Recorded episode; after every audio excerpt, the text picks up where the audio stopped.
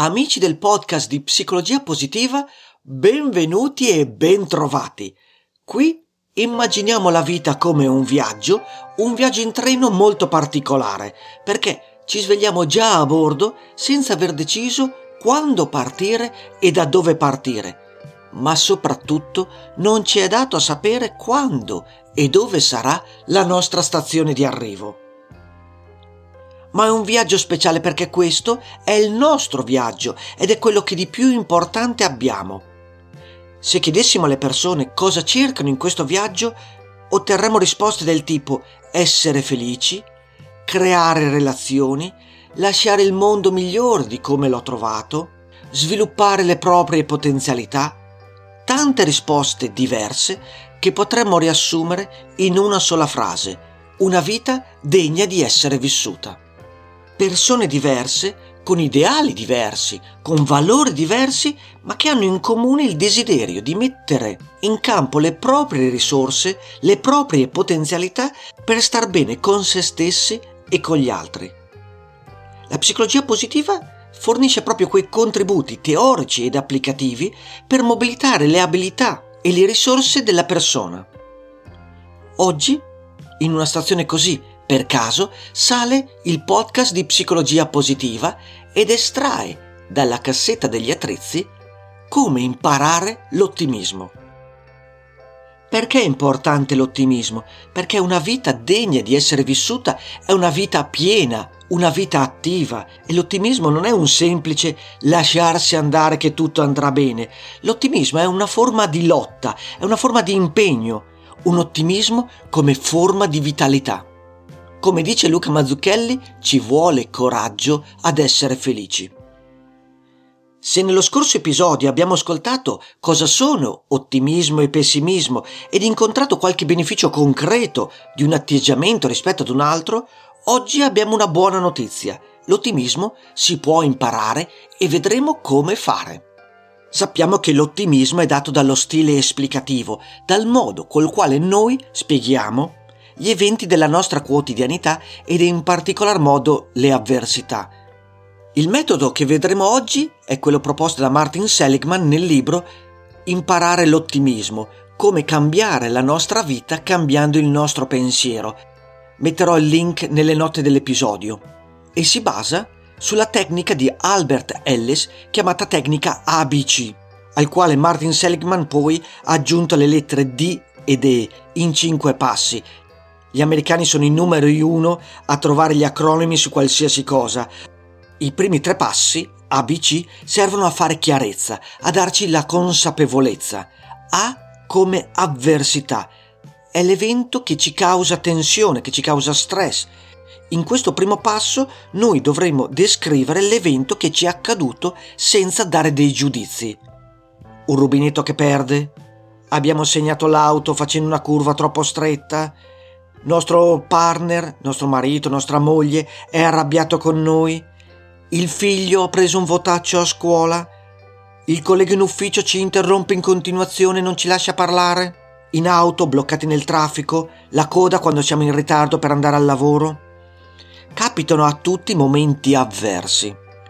Il primo step è individuarli e descriverli. Non è così banale come potrebbe sembrare, mi viene in mente la storiella di due pesci che stanno nuotando, provengono da direzioni diverse ed uno chiede all'altro Com'è l'acqua dalle tue parti? Quell'altro risponde L'acqua? Quale acqua? Ci troviamo talmente tanto immersi nel nostro viaggio che facciamo fatica a renderci conto di quello che ci capita attorno. In questo primo passo, la lettera A come avversità, dobbiamo sforzarci di non dare dei giudizi, non fare delle valutazioni penso che già questo primo passo sia importante, perché tante volte perdiamo la consapevolezza di quello che ci circonda. E capita a tutti noi magari di sentirsi certe volte indisposti per un, per un non so perché. Individuare i momenti difficili è il primo passo, quindi A come avversità. Il secondo passo, B come credenze. In realtà è B, believe in inglese, credenza. quali sono le nostre credenze rispetto all'avversità? Qual è il significato che noi diamo all'evento avverso che ci è capitato? Come lo interpretiamo noi questo momento difficile? Questo secondo passo è soggettivo, ma non deve spingerci a descrivere i sentimenti, si ferma alla nostra interpretazione dei fatti. Se il figlio ha preso un brutto voto a scuola, le credenze potrebbero essere è un ragazzo immaturo, ha perso un sacco di tempo giocando con la PlayStation, non riesce ad organizzarsi, non posso fidarmi di lui. Se il nostro collega ci interrompe in ogni frase che noi diciamo, la nostra credenza potrebbe essere è un maleducato, è arrogante, oppure potremmo spiegare questo fatto che lui ci interrompe in continuazione con non riesco ad impormi, mi sottovaluta. La credenza è ciò che noi pensiamo riguardo all'evento, la spiegazione, il significato proprio che noi diamo all'avversità. Il terzo passo, la C, come conseguenza. Come ti sei sentito? Come hai reagito? Cosa hai fatto? Ti sei sentito triste, ansioso, pieno di gioia, arrabbiato, impotente, in colpa? Come hai reagito? Hai urlato? Te ne sei andato? Hai fatto un piano per chiedere scusa? Hai cercato una strada alternativa? Quali sono state le conseguenze? Questo è il terzo punto. Fermiamoci un attimo sui primi tre punti di Albert Ellis, ABC, che nella versione italiana potremmo chiamare anche ACC, avversità, credenze e conseguenze. Un suggerimento che potremmo mettere in pratica è annotare questi tre passi per un paio di giorni. Mettere per iscritto rispetto al solo farci caso è potente perché ci aiuta a prendere un po' di distanza dai nostri pensieri e ci consente di osservarli dall'esterno.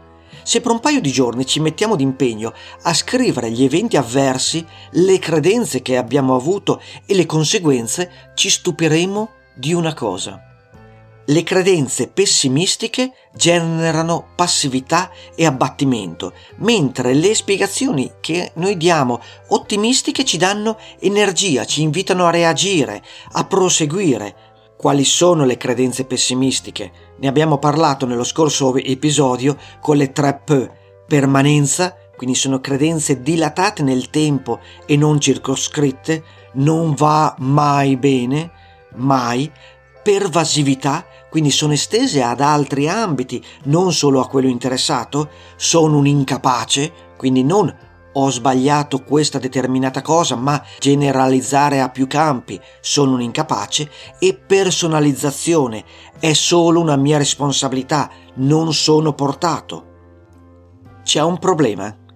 Noi tendiamo a collegare l'evento negativo, quindi l'avversità, con le conseguenze con la nostra reazione, dimenticando che c'è un anello in mezzo che è la nostra credenza. Il nostro partner non sparecchia la tavola, noi ci arrabbiamo. Siamo convinti di esserci arrabbiati perché lui o lei non ha sparecchiato la tavola. Ci siamo dimenticati dell'anello in mezzo. Qual è stata l'idea che mi sono costruito del fatto che lui o lei non abbia sparecchiato la tavola?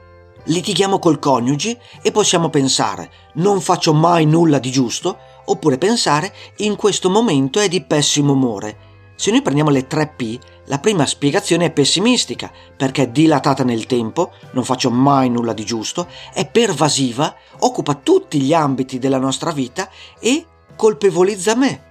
La seconda, al contrario, è circoscritta nel tempo. Le conseguenze saranno ben diverse in un caso rispetto all'altro. Le conseguenze non dipendono quindi dall'avversità, ma dalla credenza, dal significato che noi abbiamo attribuito all'avversità. Se ci sentiamo inadeguati e pensiamo di non far mai nulla di buono, ci sentiremo abbattuti, ci chiuderemo in noi stessi e tenderemo ad isolarci. Se al contrario supponiamo che il coniuge ha avuto una giornataccia, avremo una conseguenza differente, più attiva, vitale. La difficoltà che tutti abbiamo è mettere in dubbio l'oggettività del nostro pensiero. Se dovessimo incontrare una persona per strada che ci dice che siamo incapaci in tutto e per tutto, beh, non è che noi la prendiamo così per buona.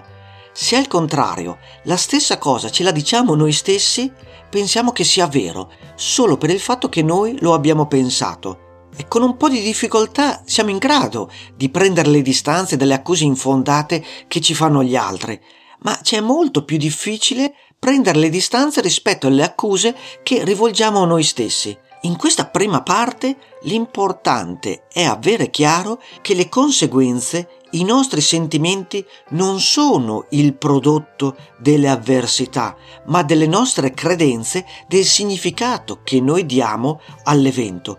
Queste credenze potrebbero essere vere come potrebbero non esserlo. Potremmo aver ragione, ma potremmo anche essere in torto. Il fatto di pensare qualche cosa non la rende assolutamente vera.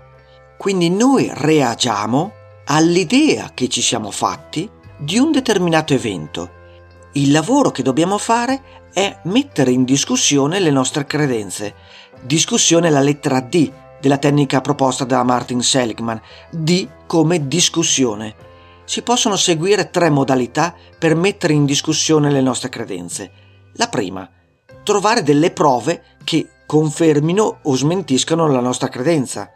Provare ad assumere il ruolo del detective e scoprire quali sono le prove se siamo a dieta e per una cena ci lasciamo andare, sarà proprio vero che abbiamo rovinato tutta la dieta e non riusciamo a mantenere le promesse fatte? Dopo la prima modalità di trovare delle prove, la seconda modalità è trovare delle alternative. Difficilmente quello che ci accade è dovuto ad una e una sola causa.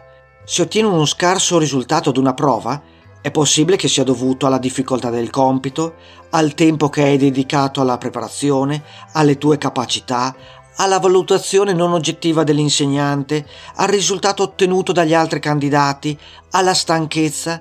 Difficilmente esiste una e una sola causa, ma i pessimisti cosa fanno? Si ancorano alla peggiore di tutte le possibili cause, a quella che è più permanente, pervasiva e personale. Dato che esistono più cause, forse ne esiste una che è meno distruttiva per esaminare il problema. Terza modalità per mettere in discussione le nostre credenze, talvolta le conseguenze di una credenza sono più gravi della credenza stessa. Una domanda che potremmo porci è, è utile questa credenza? Pensare che mio figlio è un irresponsabile, è un immaturo, è un ingrato, mi è utile per il mio ruolo di genitore? Non rischio che le conseguenze rispetto alla mia credenza portino a risultati peggiori rispetto alla credenza stessa? Pensare che il mio collega è un arrogante e maleducato, quanto mi può aiutare ad essere una persona migliore?